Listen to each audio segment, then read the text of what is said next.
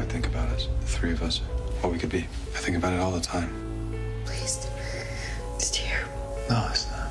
I know June. She's my friend. I care about her. How's your day going? You look pretty. Thanks. I wore it just for you. Her father's a driver named Nick. He helped me to survive. Yes, you can, because I can't lose you. I'm not gonna let anything happen to you. What about you? Your girlfriend is a badass. Welcome to Above the Garage, a Nick and June, the Handmaid's Tale podcast. Hi, friends. Today we are going to be discussing A Woman's Place, Season 1, Episode 6 of The Handmaid's Tale. So let's do our round of introductions and get started. Hi, I'm Dee Dee. Hi, I'm Scarlett. Hi, I'm Ginger. Hi, I'm Marigold. And I'm Kate. So, this episode, I love how it starts out because I very much enjoyed the end of the last episode, and it is her remembering her scene in Nick's apartment in episode five. And also, um, I, I'm trying to start paying attention to the previews as well because I think that's kind of relevant to what they explore, obviously, to what they explore in that episode. And in this one, it ends with her remembering what else is there to live for love. And then it launches immediately into Nick and June's sex scene. And she says, once, actually twice for him, two times for me, almost three. So close. Doesn't matter. It can never happen again. Sorry, Nick. do you guys have thoughts on that? I like Sorry, the water um parallel they do when she's talking and it focuses on the water flowing on the river. Obviously, she's very satisfied. She looks at peace, she looks happy. But the water, like there's a lot of water parallels in this in this episode. So much imagery in the water, the the waterfall of washing the blood off the wall, the river, the bath, like so much water, like you said. Nick asking her if she wants a glass of water. Oh my gosh. hmm I hadn't put that one in there, but you're right. Yeah. Absolutely. Do you have any other thoughts on the water? I, I've been like trying to think through it today and I don't have I haven't gotten there yet. Despite being an English major. Well, I think the cinematography, first of all, in this show, it's just insane. But it's so crazy how they're cleaning blood off a wall and then they see that big push of water that, like, you know, gushes all the blood down. And it's disgusting, but it's beautiful the way they film it, you know. But it's like being washed clean, right? So like kind of like her lovemaking with Nick. It just it's a new start. It's like all that blood and awfulness is washed away and it's a fresh start. Janine also says when they're, you know, once they're, you know, when they're cleaning everything, she says, I guess you get used to things being one way. So it's kind of interesting because she says that and then the water comes down and it's like you're starting to see things change in this episode. Right. Right. And I think that like the river is kind of like changing, you know, water, like like you said. And also when she said that, it reminded me, I was like, wait, somebody said something like this recently. And it was Lydia um earlier in an episode said norm- normal is just what you're used to. Mm. Similar ideas. I love that scene too of cleaning the wall for company that's coming, right? It's like Gilead knows that there will be people there inspecting their normal and they actually have a little tidying up to do. Gotta hide the bodies, gotta hide the political martyrdoms, gotta gotta wash the blood off the wall. Like I just I love that. That's that's some toxic family imagery there, right? Like it's like do not tell anybody about the murders. Do not tell anybody about the rape. Act like you're happy. Fuck Bodies smile. That reminds, reminds me of my family growing up very much like smile for the picture. You gotta look happy. You know, like, I love that. Which is funny though, because you know, I feel like Gilead thinks that they every time the commanders or anyone speaks, they think they're doing the right thing and they think they're superior to everyone and this is the way it should be. Yet here we are cleaning for company and getting rid of the bodies and the blood so they don't know what's going on. So it's kind of like They're showing their, too. their two their two faces. Yeah, because like later he's like they looked at us like we're fucking freaks and like we shouldn't have invited the wives. So yeah, I think they're they Like, well, pretend not Fred's to be, but they're aware. Fred, you got some got your introspection, got some internal work to do that we can't do for you. They're Um, just justifying their mora- their their fake morality. That's what they're doing. They're justifying that they're saving people and doing the right thing. Isn't Alma the one who's just like, whatever, I'm gonna go? She like doesn't give a shit about the the Gilead sayings and stuff. She's like, whatever, guys, I'm out. You know, like she's Never says them. she's always just Alma. Yeah. I always Well, then- loved like how like brave she was. Like, tell me what you know about like Huh? the the foreign ambassadors coming. Mhm. And she's always So- herself. Like I've never Yeah. seen anybody hold on to herself so strongly and survive. She's Yeah. always trying to get June to look for information. Mhm. Yes. Because I thought it was funny too, because you know, speaking of how blunt she is, she had said because June was asking her how she knew all this, and she said small dick, big mouth, like the rest of the commanders about her own commander. Yeah. I'm like, oh, it's just her bluntness. It just I love it's it. like comedic relief we need. I adore her. Her and Janine. hmm I absolutely love Nina Kiri. Even like the other like regular handmaids, I can't remember all of their names. They're all like just so awesome. So in the next scene with June in the bathtub, Yeah, so it goes from there to I- June in the bath. I mean, she obviously was going to was masturbate. and I love that Rita knocks on the door and June says, coming. Yeah. So Yeah. it's just kind of like a little double entendre. Um, I thought that was really like cheeky and fun. Uh-huh. I also like how she says awesome. Yeah. to Yeah. She's like, Mrs. Waterford wants to see you. And you can see them like finally starting to Mhm. be a little more friendly with each other. Mhm. So I enjoy that a lot. so we left at the river with the water, and if you think of, she's thinking of Nick, and there's a rush of water, which leads right into the water in the bathtub where she's also thinking of Nick. But it's also interesting too because you see the blood in the water, like coming off the wall, Mhm. and then goes right into the bathtub, like coming off of her. Next, she goes to Serena's bedroom for the first, I think, non ceremony time. Why do you think she rubs her hand on like the bedpost for so long when she enters the room? Any ideas? I think so. The episode is called A Woman's Place. So, like, Mhm. the theme of this episode seems to be like June and Serena and comparing their power. And I feel like June is kind of like feeling powerful because she's just had this this moment with Nick, right? This night with him, and now she's thinking about him. So I feel like she's feeling powerful. Which I there's a couple other examples that I can talk about later that I saw in the episode, but so I feel like she's rubbing the pole because she's feeling like the power, like Fred, you know, trying Mhm. to test it out. And now that. she's in Serena's room alone. And you can even during that conversation, you can kind of see them going head to head. Like June is obviously feeling pretty confident right now in this scene. she's um staring at the at the cushion she stares i mean and, and the camera focuses on the cushion as well as she's touching the bed but as you were saying at the end of the conversation you know when serena tells her to leave she stays like she kind of defies her and stays for like an extra second and serena's looking at her like what the fuck is she Mhm. doing and i love that because she's already starting to push forward against the wonderful serena joy Yeah. And that's not even her first time in that scene, I think, when she said, um, red's my color. You know, she's Mm. really stepping out of handmaid boundaries. And then Serena tells her it's lucky, Yeah. which I feel like is like a low key threat, maybe. Uh, yeah. I, I don't know if they were actually maybe being friendly, joking for once. No, you're right. It's probably threatening. It's Serena. I also feel like too, like Ju- I feel like when June's talking to Serena, she's getting that like that voice she gets when she talks with Fred, where she's kind of Mhm. play acting. But Fred always falls for it, and Serena doesn't fall for it at all. Which. Yeah. I, again, like, and I guess we could talk about it later in the episode, where you kind of see that comparison big time in this episode between Serena and Fred, and how different they are. You know. Mhm. Mhm. So I thought that was interesting that she she tried that voice with her because clearly Serena's not going to fall for that.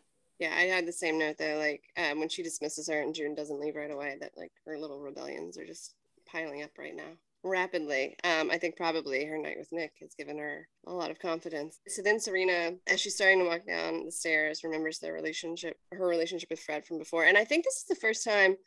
Is this the first time we get flashbacks from anyone but June? Okay. Yeah, I think so. Yeah, I think so. So Fred says he needs to be romance. You can write me a poem. So he's always been needy. And then they pray as they're stripping, which is really weird to me. I don't know. Maybe you guys do that, um, but we don't here. and also, like, are they actually religious now? I've never seen any actual evidence of them being truly religious, except pure Mhm. like empty evil. I feel like like they only use religion in the sense that they're praying to God because they want a baby. Like I've never seen either Fred or Serena like ever pray to God for any other reason. So Word. Yep. Yep. That's a really good point. Yeah, because I mean, besides your like your praise be and all that crap, Mhm. Yeah, that's true. It's always when the when there's a baby involved. Well, the, the whole base of Gilead is based on the religious interpretation and conservative family values. So it, it ties to that, what they're doing and their belief that, you know, if they pray to God, they're going to get a baby for some odd reason. And like they're not praying to better themselves and they're not praying to become better people or become humble or the things that would go along with like Christian prayer, right? Like Mhm. they're praying for this thing. It's almost like you could do that with money too. Like if you could have a whole cult that uses religious words like for money or power or fame or whatever. And it's it's yeah, they just cherry pick the parts they want for the thing they want. But it has Mhm. nothing to do with actual spirituality. Which shows that it's a cult though, because that's what all of these do. Because if they actually were real Christians and read the Bible, Gilead would look completely different. like nothing they're doing is actually like what Right. God would want them to do. That happens every day, though, unfortunately. So, you know, they use the idea of salvation and the idea of your, you know, superior sense of morality to control the masses. So it's, it's a very good uh, tactic. It's worked throughout the history. I think it's interesting too that like you can see that Serena's kind of missing her old life as she's reminiscing. And then when she comes down the mm. stairs, you can tell that she like wants affection from Fred. She's like, "You look handsome," and Fred just kind of like dismisses her. And it's just just interesting to me that she still wants that from Fred, but Fred just doesn't seem to want it back. No, that's true though, because she's there's what two sex scenes between her and Fred in this episode. And I think was it mm-hmm. episode five or four where she's trying to help Fred when he's struggling Yeah. in during, you know, to get it Yeah. up. Ceremony. Yep. Get it and she's trying to help him and like i almost felt bad for her because she's trying to connect with her husband and he doesn't want it and now in this episode again she's reminiscing to when he used to want her because he really i Mhm. mean in those flashbacks he was totally into her yeah. and now like he doesn't even want to pretend she exists half the time you know like she's a little trophy wife now I like how she she tells them they're coming to a powerful commander's house. Let them be nervous, Mhm. and that's how she set. Like Serena has always had the control. I noticed an interesting parallel. You see Serena walking down the stairs holding onto the railing and she's looking at Fred and she looks sad. And then you see June walking down the stairs holding onto the railing and she sees Nick and she looks happy.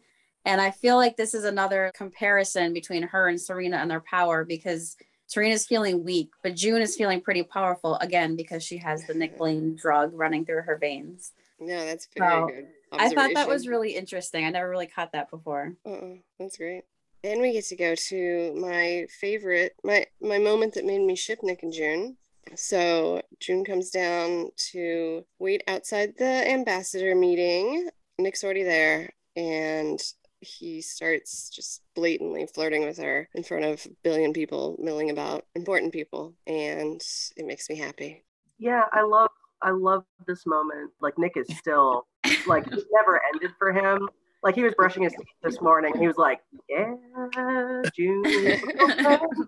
And then he like gets dressed and he's like, "Fuck yeah, I've got a girlfriend. She likes me." And she walks down the stairs and he instantly though is like, you know, in emoji sentences with the clapping hands, he's like, "I like you. I want to be your boyfriend." You know, like, That's smooth though. He really is smooth. Like his lines were just like sex. How's your day Yeah. going?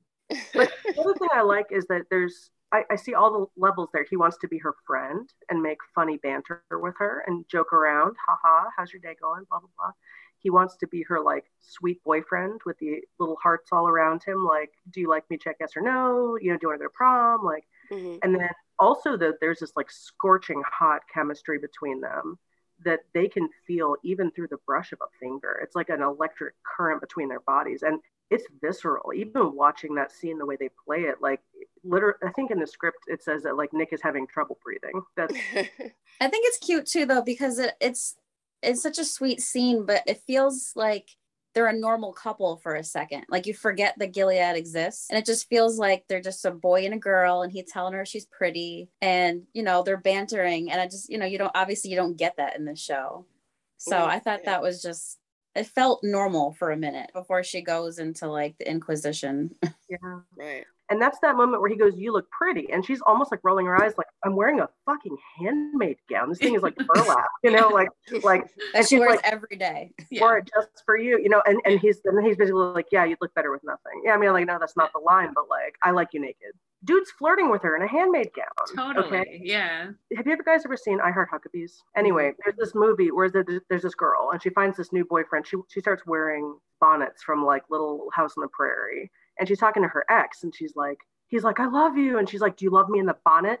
And he's like, "Mm, mm," and she's like, he loves me in the bonnet. And I always think about that with Nick and June. Like Nick loves her in the bonnet. In the you know? bonnet. I love it. Well, it's funny because when I first saw that scene and he said, You shouldn't wear anything for me, I actually first didn't think like the literal, like you shouldn't, you literally should just be naked. I actually first thought he meant like, you shouldn't worry about how you look to me because I don't care. That's like, I don't know. wh- I don't know why, but that's how I took it first. Yeah. So then, like, the more that I've watched the scene, I thought about it, and really, you could take it both ways, and it fits their relationship. I think both it's ways. true both ways. Yeah. Yeah. I mean, absolutely. Like, and she knows that, you know, which also goes along or- with him giving her body autonomy like he did you know in their first scene together well their ending scene together in episode five where he's again like giving her autonomy like you do you boo i love you still you know mm-hmm. I also love in the scene when when Fred opens the door and he's like, Nick, bring her in. Nick like looks back to her and then he Mhm. has this like subtle look of like annoyance on his face, like I really have to go along with this shit. Like it, it's just so funny. Like I feel like he translates it into a question almost to her, like, eh, like Waterford orders Yeah, he's her. kind, he's kind of like you cool. Yeah, Yeah. exactly. He gives her a look like, okay, you ready? Yep. Which is not what was intended by Waterford. So, like, you could already see them having that conversation with their eyes which is mhm, key to how they've always been you know mhm. Totally them. okay. So then June comes into the ambassador meeting and she immediately trips up when she assumes that the ambassador is the man and she's flustered and I'm positive hating herself for having Gilead seep so deeply into her mind that she did not consider that the ambassador could be the woman. And she asks, What is your given name?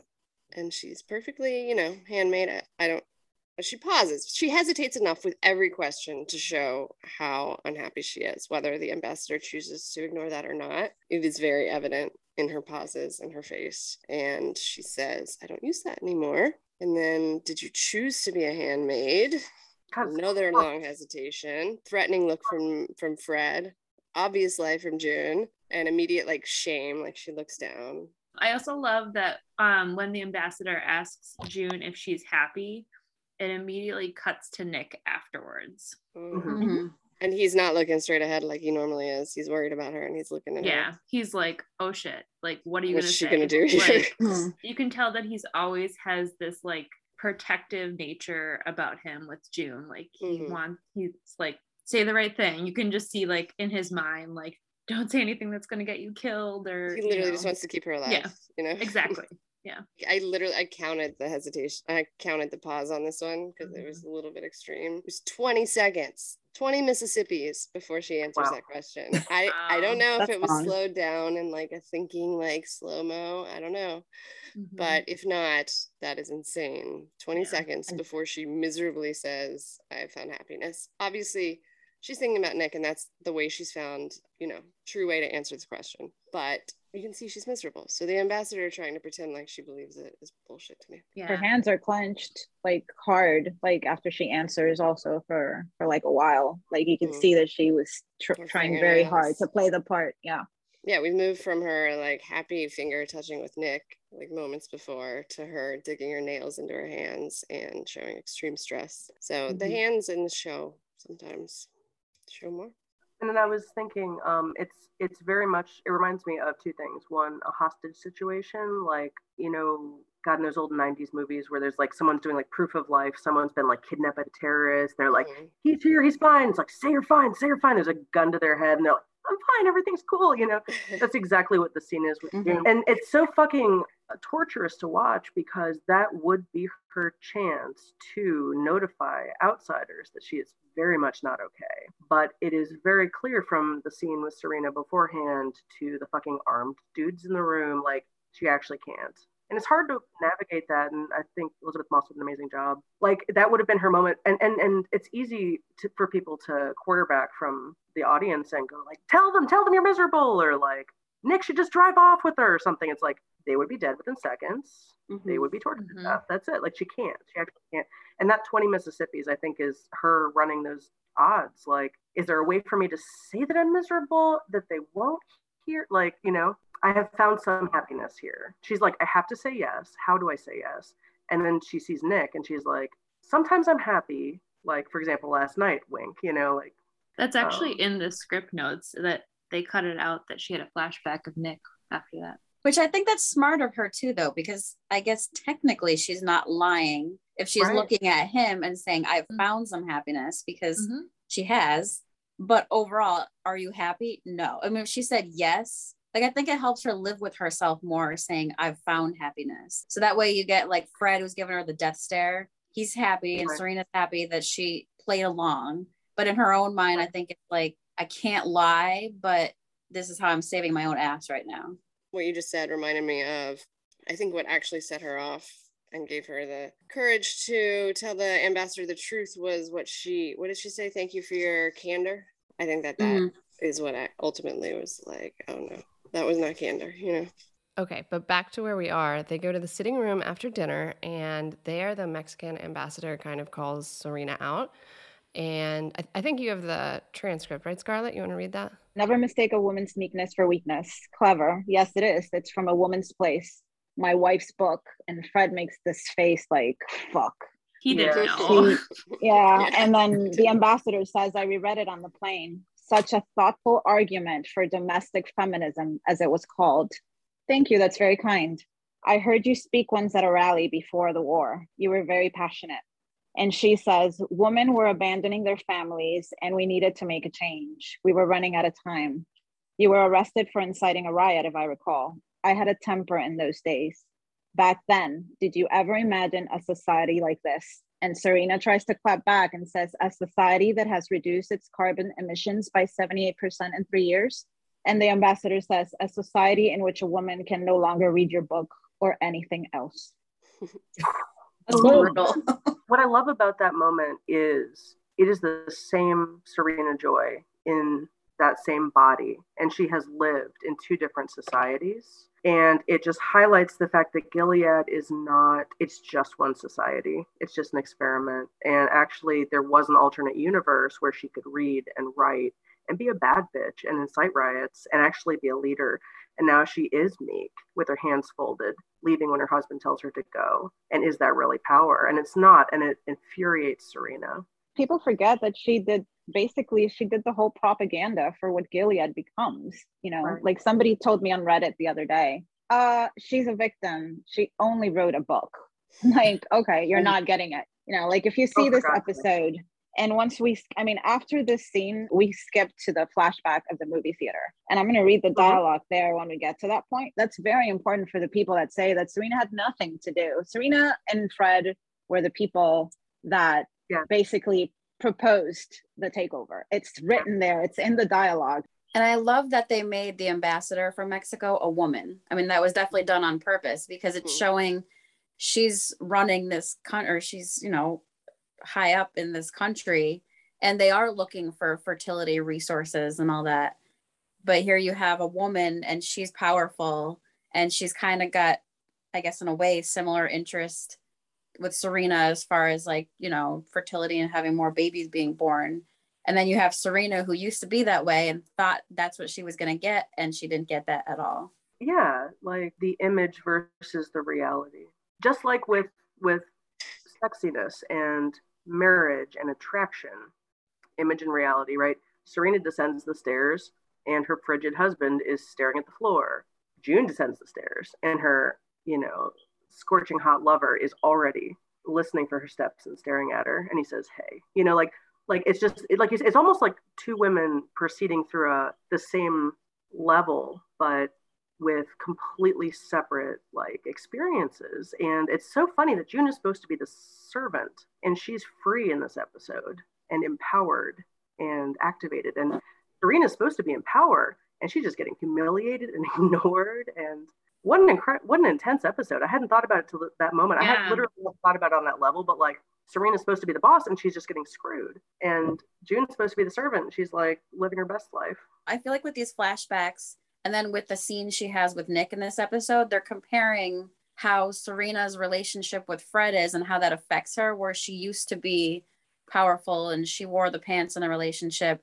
Then you have Nick and June, where every interaction they have in this episode ends up empowering her in the next, very next scene for all of these interactions. And that's how it's been since the season started mm-hmm. where he gives her the body autonomy he gives her the power like like he gives it in a way where inwardly she feels powerful he doesn't have to say anything to her he doesn't have to give her a pep talk or anything but just the way he makes her feel and the way that he respects her and sees her as a woman and lets her talk like when he lets her vent at the end of this episode Mhm. that gives her the the confidence and the power to build up to be you know the the rebel that she's becoming Yeah, and we see that a lot in this episode. So flashback to and Serena pre-Gilead. FBI has been following Fred, and Serena orders him to go out. So she's still being the alpha here in this scene. And they get to the movies, and he's even, you know, she has this idea for a second book, fertility as a national resource, reproduction as a moral imperative. And he said, That's a great idea for your second book. You should write it. And then immediately he finds that it's happening. They issued the orders, what we proposed, three separate attacks Congress first, then the White House, then the Supreme Court in three weeks. Praise be is what Praise Serena says. be. Yes. Praise be. So she won't Things be writing that change. second book. No, she doesn't have to. I mean, they Yeah. use the fertility as Right. as as a natural resource crisis in order to be able to convince people. The movie's a war movie. Like you hear the shooting. It's kind of a Mm. cool. Oh, it's so chilling. creepy. Yeah. yeah so. Fred tells her there's still going to be a lot of pain. And she says, There's pain now, so much of it. We're saving them. We're doing God's work. There it is. The justification of I'm going to, I have the moral right to save people because I know better.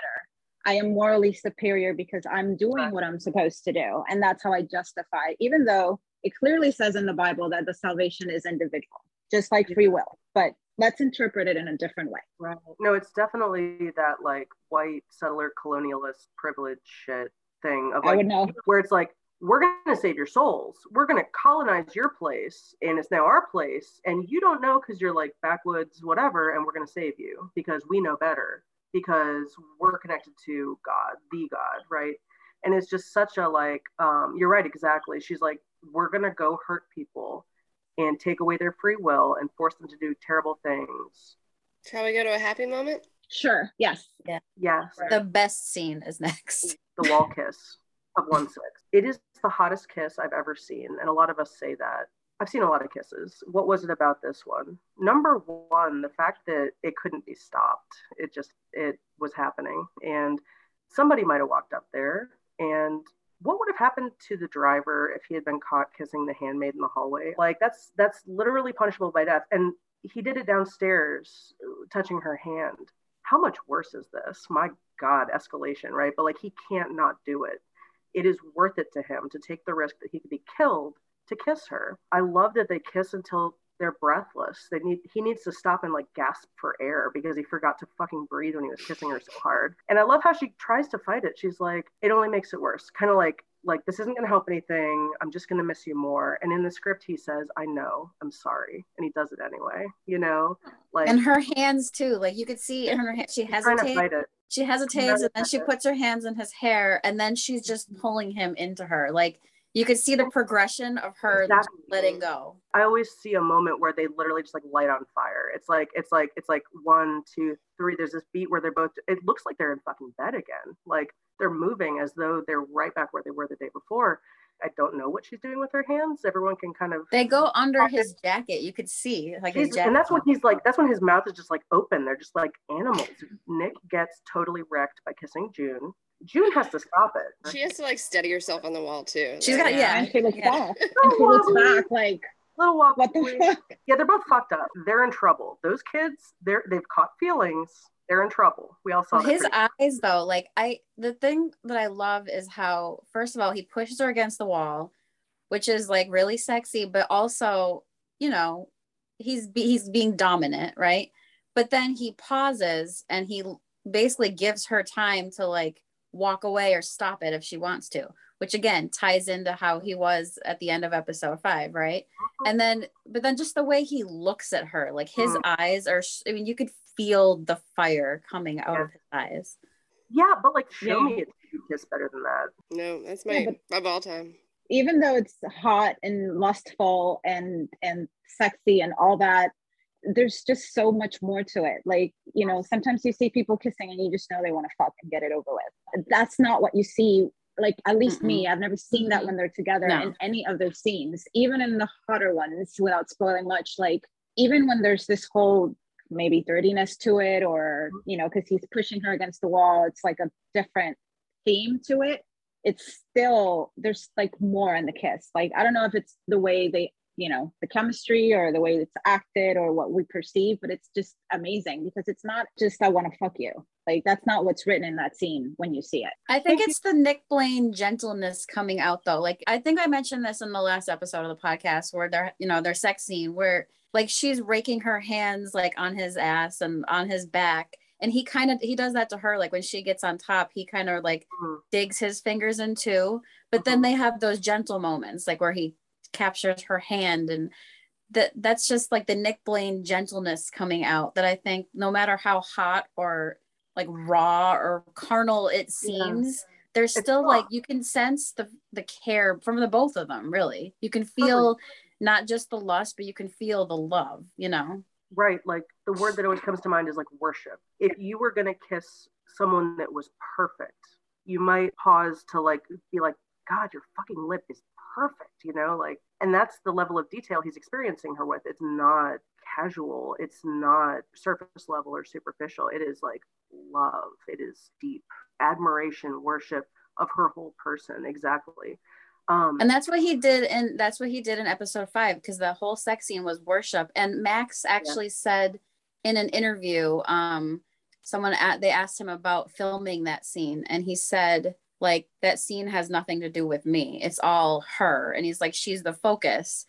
And his comment is exactly how I saw the scene like he's worshiping her. In their sex scene when he's pushing her against the wall when he's touching her fingers like he it just oozes out of him you know yep So then she does go to Fred's office, telling her, and he's rambling on about like he's so angry about. Did you see the way they looked at us? Like we were fucking freaks. Who are they to judge us? And she's completely ignoring him, and he notices, which mm-hmm. is strange because he's very unaware. And she's making the word skin, I think, on the mm-hmm. Scrabble on her Scrabble. Yeah.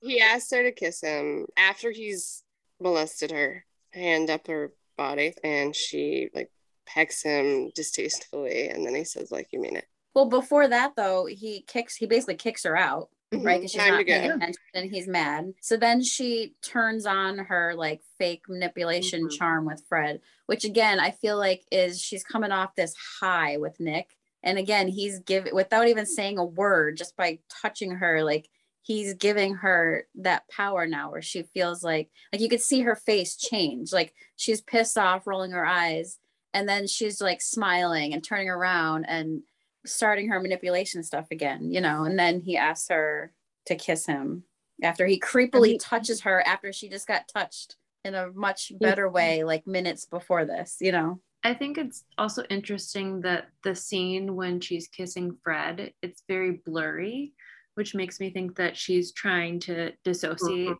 in that moment. Like I Mhm. she's not Yes. fully there. She's trying to be somewhere else. I noticed too that fred like runs his finger on her lip which nick had just done I have never But- seen that, and I, I didn't I, notice demand that. that you take that back. I know, I know. I caught that because I was like, because I was studying the episode and I'm like, and he just touches her lips and I'm like, oh God, like Nick just did that. And I felt like it was really such a contrast between the two scenes because first Mm. he touches her and she's obviously creeped out, as are all of us. But when Nick just touched her, we're all just like sweating and panting, right? So Mhm. then Fred Well, touches her lip. Yeah, Fred touches her lip and he's so creepy about it too. Like it's not even like in a sexy way. so it's like Not some- that he is. it's just like the June Serena symmetry throughout the episode of like Yeah. woman's power. This is like man's power, and Well, that's why I think it's showing the men how these men are affecting these women. And again, Nick gives June power where Fred basically takes Serena's power, you know? That's what I think this episode is about. I think that's why it's named this. I think that in both of these couples that are being compared, Fred and Serena and Nick and June, the woman is the alpha, the woman is the power. And in Nick and June, he accepts that and he loves it and it works and it's great. And then with Fred and Serena, he's trying to shut that down and now mm-hmm. they're miserable because they're not actually accepting the true power dynamics. And it's why we love Nick so much because that's how he is, you know, so Mm. far. Like he always, he's totally 100% cool with letting her have the power. Like, you know, where Fred obviously cannot stand when a woman has power. Well, I think he was happier when she did. And then as well, now he can't stand it. But yeah, I but think you're yes, now he can't stand it, and now he's miserable as a And- and- result, and, he can't even get it up because, like, he right. does have sex with her this time, and she's on top. Like that is the only. Oh my god, he you're accepts so right. He, he is only turned on by empowered women. Whoops, they fucked that up bad, dude. The way they were- Woo. and that's what's so funny is like they have perverted nature. So like the natural way is the end of one five. Obviously, that's what love should look like. Whereas they made all these fucking rules about like we know better than God, we know better than man, we know better than individuals, we know better than nature. I just realized there's a parallel here with the ambassador scene in the study where we watch June's natural reaction to what's happening, and then we also get to see her playing along. So like you know, so in this one, like Fred's like.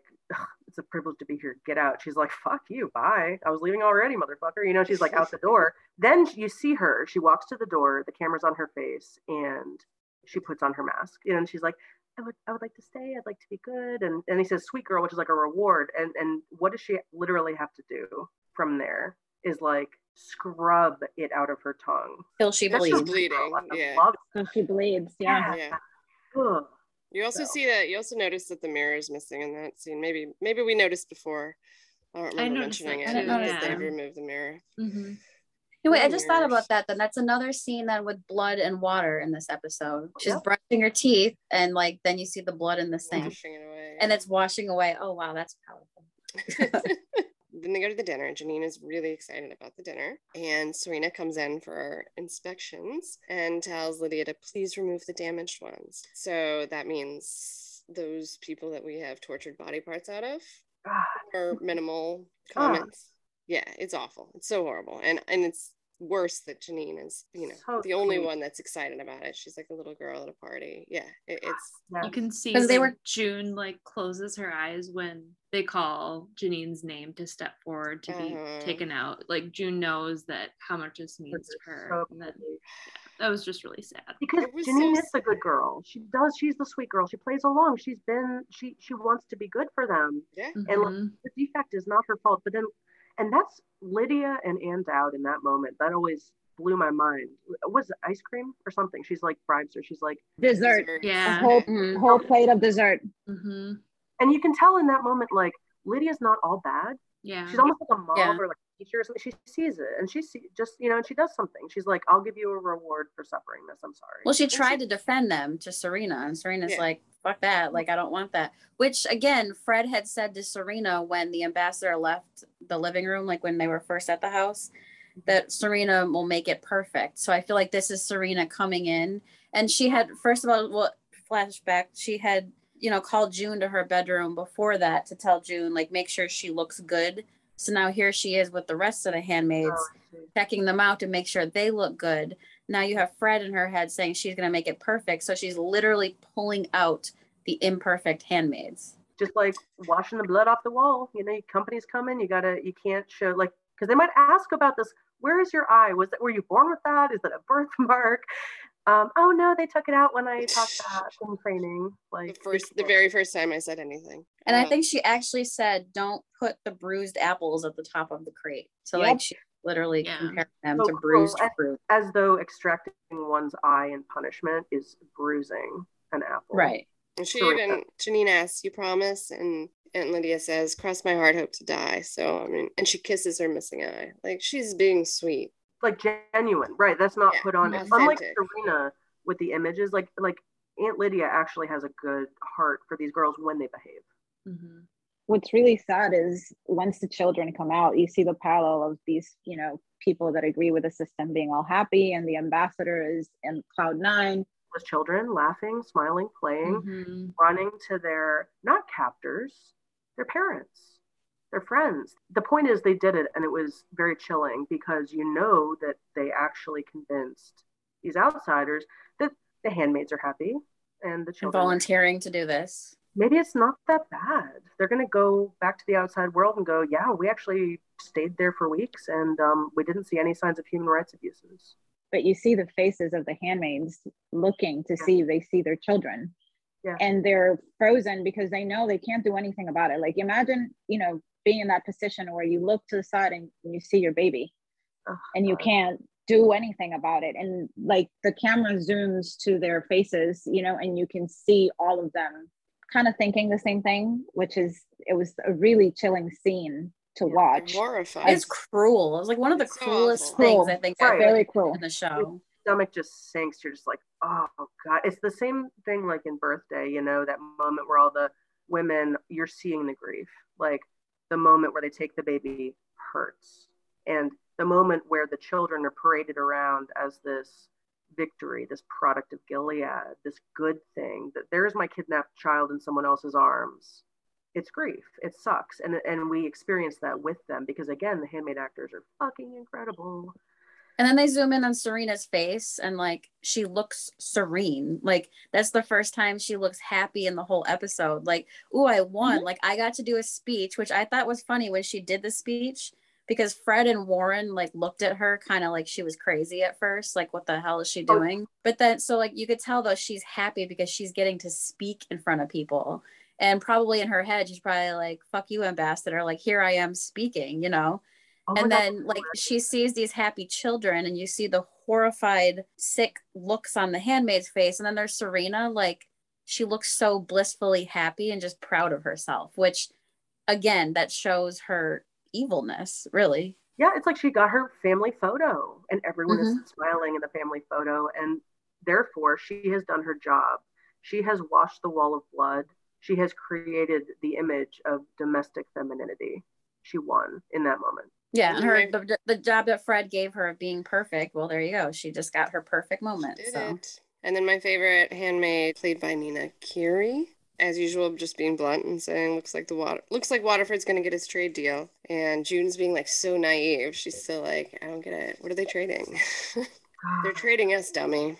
They're trading. Uh, they're trading red tags. They want to trade us, dummy." I thought I mean Elisabeth Moss, she's just she's so good. And like when when Alma tells her that, the look on her face, God, she I'm just watching it. I'm like, she just this is why she deserves the Emmy because she's so good. All But like she you could t- you could see June thinking like, fuck, like this is this is now not just like raping us and taking our babies, but this is legit human trafficking where I could be shipped to a different country. Like mm-hmm. I feel like as a handmaid- internationally sanctioned, basically. Yeah. Right. And I feel like Yeah. as a handmaid, you're thinking, my life is awful. I can't imagine how much worse how much worse could it get? You're raped monthly. You're forced to be pregnant and then have your child ripped away from you. Your original children were ripped away from you. So I feel like as a handmaid, you're thinking, how much worse could this get? And now it's like, oh wait, this could get way 'cause- worse. That's why June is so upset. And that's why she goes back over to Nick's house to like process that. And like she needs a, an ear. She needs someone to fucking listen for a minute because she would have been okay with the little white lie that, yeah, I found some happiness here. And it wasn't really a lie because it's Nick and that's true. But then all of a sudden she's like, oh my God, I'm going to be an international sex slave. What the actual fuck? And I told them that was cool. hmm Mhm. Yeah, you're right. Absolutely. Yeah. Yeah. Oh, I that's true. facilitated that shit for my sisters. Like, I've spread whoops. this to the rest of the world. Yeah. I didn't, so I so, didn't so realize June what. at that moment that's right so because i was in, in my mind i was like she got really upset all of a sudden but that makes sense it was that that uh mic drop from the other handmaid you know Yeah, that actually had confused me recently when I was just thinking about it. I had not rewatched it yet, and I was like, "What?" I think the kiss is in between her admitting her lying to the ambassador, and right, and that explains it. I think you're right. Like, because I was like, "Wait, why didn't she go to his apartment upset?" it's not just a lie about her But you're right it was a now lie that all my sisters are okay and an we're not international scale. Yeah. Yeah. And she was probably Well- the only handmaid that would have had that opportunity to talk to Jesus, the ambassador. I get it now because now there's an urgency. Like I need Mhm. to talk to her. I need to tell her Yeah. because it's not just me, and it's not. Right. It does matter, you know. Yeah. So then we go to oh, another Oh. flashback. What are your plans for the day? I'm gonna make this place a home. So they've moved into this house, and Nick's like taking the box of her heels and her books out. And then you flash to now after the embassy success, and Fred's like finally touching Serena affectionately and calling her an amazing woman and like valuing her as powerful again. And that's what turns him on. And then they have sex and she's on top. And again, like that is how he gets off. Like this is their best situ their best power situation, their best, you know, this is this is them. She's powerful. He is Into it. accepting of her alpha yeah and he's into it and it's great and they have great sex and so this is like obviously how it should be this is their organic Mhm. power situation and gilead has told them that that's not okay but they have this moment where you can see it you can see how their relationship would work if they would have allowed it to be organic So I want to say something about June coming to Nick. I know that um, some of the other people within the Handmaid's Tale community thought that Nick was being very insensitive towards her when he was offering her a drink of water, but I really did not view it like that. I viewed it as he recognized that she wasn't comfortable with him physically touching her in that moment and he Mhm. decided to give her some space and the water was the excuse. So Yeah. i i interpret it vastly differently from other people who also watch the show. And then i also thought i think this is the very first time that the word that june at least uses the word rape. I'm not 100% sure Yes, but i think it i think it's very powerful that she actually uses the word rape um, with nick and just has verbally says it to him because Nick has made a safe space where she can be her real self and use her real voice and think and process what is happening to her. yes She finds that word yeah in Nick Blaine's presence because he allows her that safety. She goes, It's rape. And then she goes to the ambassador and then she Mhm. has a word to tell her. yeah Right. But you're Yeah. right that Well- it's her safe space because also she says like "fuck you, Nick" and hits him, and he's still, again, the his apartment is her safe space, but he is too because he doesn't even react. Mhm. Like he doesn't even look pissed. He's just like, yeah "You do, you vent, let it all out." Like I don't get raped all the time, so I have no opinion on this. You know, it's like it doesn't even cross his mind to like think about his own feelings in that moment. Like it's truly like she's saying these things to him. He just he doesn't care. Like he's not. He takes himself out of it because it's Yeah, it's selfless. It's, God, it's godly love. It's non. Yeah. It, he doesn't need anything back. He exists to love her. Love is a verb for him. It is not a noun. For Fred, love would be a noun. It's something he can have and take and get. hmm The, the other thing I love here is June says her real name. Talk about finding a meaningful, Oh powerful word and Mhm. identity in the presence of Nick Blaine. He's like, it is treason to say this, and I'm on your team. You are Mhm. June. yeah, it's the trust building that's been happening like progressively in each episode. And this was another powerful moment in their relationship where, Eye mean, the last episode, he tells her he's an I, which is huge. And here's another thing she's telling him her name, which is huge, and he's recognizing it. Yeah, and I, I, I, I just really love the scene for so many reasons because it's the first time she really like yells at him, you know, Mhm. and he's fully like, I can do this for you. I can, you know, Yeah. let you just vent and hit me. And I mean, she doesn't hit you, but he would let her, you know, whatever. Just take it all out on me because I will do anything I can, and all I can do for you right now is absorb your blows, you know. And he reads her body language so well, though, like you said, Marigold, like the like just a slight movement towards her. She he can tell she slightly moves back, and he's like, all right, she doesn't want to be held yet. hmm Uh, I'm gonna give her space. Do you want a glass of water? Sure. Gets the glass of water. Walks back and sense that okay, wait, now she is accepting of like she wants me to like physically hold her and hmm and he and he takes I love how he like palms like, Mhm. her, you know, the back of her head and Yeah. holds her and kisses her forehead first, which I never saw Oh for my- like the first three years of rewatching this. strokes her with Um, his thumb. And my other thing about the so glass of water, I'm not sure if all of our listeners have had panic attacks. I've had panic attacks as recently as last week. Um, it is very grounding for someone to offer you a glass of water. Mhm. hmm It really is. I mean, Yeah. true. Like if, if I if I was coming upon someone, it puts you back in the physical moment. You have to kind of Mhm. concentrate. You have to hold the glass. You have to drink it. It takes you out of whatever's happening in your head, which is her being raped by Fred. So like Mhm. actually, Nick Blaine, panic attack management, A plus, gold star. Yeah. you know. Wow. But I think also he's I think he's also doing that because he's trying to give her a minute to like gather herself. Like Yeah. let's take a time out. I'm gonna step over here to try to do something to help you, but you like calm down. And then you see like her face, Mhm. like you can see her actually fighting with herself. Like, Mhm. should I say it? I want to say it. Should I do it? I'm gonna do it. You know? And then it's just like pre Gilead. It's nice to meet you, June. You know, he's always talking to her like it's pre Gilead, like they're dating, and I like that. Which again, I feel like is another one of those like normal couple moments. Yeah, exactly. Like in this whole actually this whole episode, each scene had like a little little tiny moment of normalcy. hmm I also like that he never asked June for her name because he knew Oh. that that was taboo. Like he waited for her to tell Uh-huh. him. You guys are gonna make me fall in love with this character. You have, You're to, already in love. you have to stop. We're all in love. you can't fool us. Yeah. Uh, Yeah, yeah, you know have a that actually question. bothered me. That bothered me that he didn't know her name by then. Oh, really? So I I mean, like- it bothered like me in a way. No, but now we understand why. We don't want to put her in danger too, because that's dangerous to admit that. Like Illegal. if you're gonna admit some- she should be the one making that choice, not him. She also doesn't knock. Like that's the other thing that I was gonna add. She doesn't Mhm. knock. She just barges in, which also Really? is Mhm. is a sense of trust. And um, you know, sometimes when you're having a moment, like at least for me, like I don't think I've ever experienced a panic attack. I'm pretty sure I know if I'd experienced it, but you know, I've had moments. You would know. You would know. You would know. Thank you.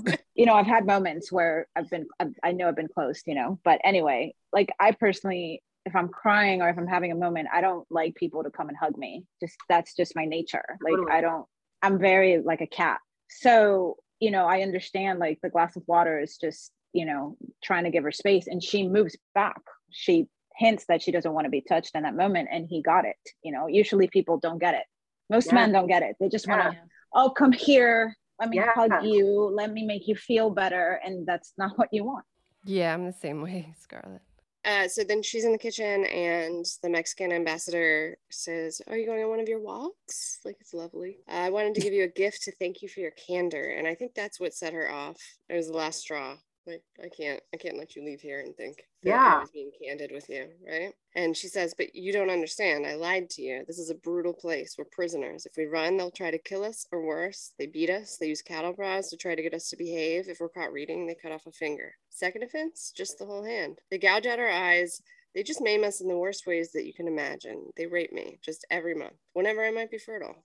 And then the ambassador's like totally taken aback, which is absurd because June has on her face portrayed this entire time that, you know, I'm miserable. But yes, I will say the words that I'm supposed to say in front of you. But she's a woman, you know, the ambassador's a woman. She under- she must understand deep in her soul. she was supposed to understand yeah you see in the ambassador's face you know that she's horrified by what june's saying but then she turns around and she justifies it. Like in her country there hasn't been a birth in i guess five years. I don't remember. And that's and there it goes again. That's the justification of a quote unquote greater good better is not better for everyone else bullshit that they're trying to sell on everybody. And then what Mm. this june says we're human beings. And you know like she gets Right. june gets ballsy because she gets in her face I know. like I what are you that. fucking trading us for And it's powerful too, like when the ambassador says my country is dying and June says my country is already dead.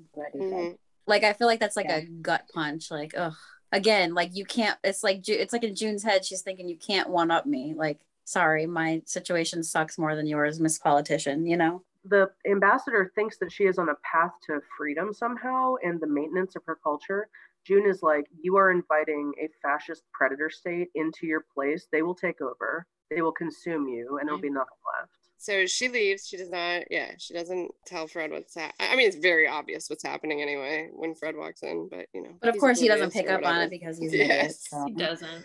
Uh, and they leave, and then her assistant is immediately like, "I want to help you. I know where, or I don't know where your daughter is, but I think I can get a message to your husband." And she says, "My husband's dead." And he says, "Lucas Lucas Bankole, born 29 April 1980 from Nyack, formerly New York State. He's alive. She says, No, I heard shots. And he's like, We don't have much time. Please, June, write something. I'll try to get it to him. I love the music playing over the scene. I just, I really, really love this. And, um, and yeah, obviously, this is a humongous revelation. Her Luke is alive. I think what I like the most is it ends on a triumphant note. It's such a devastating episode. Mhm. It's, it's back and forth. It's like hope, uh, despair, hope, despair, hope, despair. and then we end on hope. Thank God. It's like okay, so like Luke's alive. Maybe we can somehow find Hannah in the future. And also, I was seen. The rebels saw me. She felt like Mhm. she had lied and betrayed her sisters and done a disservice to women. And yes, and she was seen. So they did see her sadness in the room with the ambassador. They did see. They do know that she's getting raped. Like the outsiders, help will be coming. It's a beautiful note of hope. And you know, it's funny because I didn't, I never paid attention to that guy much until like that Mhm. part where he gives her the information about Luke. But then when I rewatched it and he had asked her, like in Fred's office, what's your real name? I'm like, oh, I wonder if he's like, watch looking back, I'm like, I wonder if he was asking her that because he obviously knows a lot more than, Mhm. yeah. So I feel like he was, I think he was asking her for his own purposes to help her, not, you know, I'm just curious what your name is, you know? And he looks at He her wasn't for a really long beat when he says under his eye on his way out of the room that time, as if he's Mhm. trying to portray that there's something else going Mhm. on Yep. there.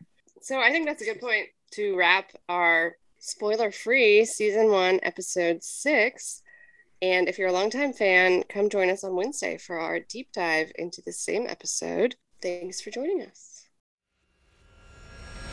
You know, I think about us, the three of us, what we could be. I think about it all the time. Please. It's terrible. No, it's not. I know June. She's my friend. I care about her. How's your day going? You look pretty. Thanks. I wore it just for you. Her father's a driver named Nick. He helped me to survive. Yes, you can, because I can't lose you. I'm not gonna let anything happen to you. What about you? Your girlfriend is a badass.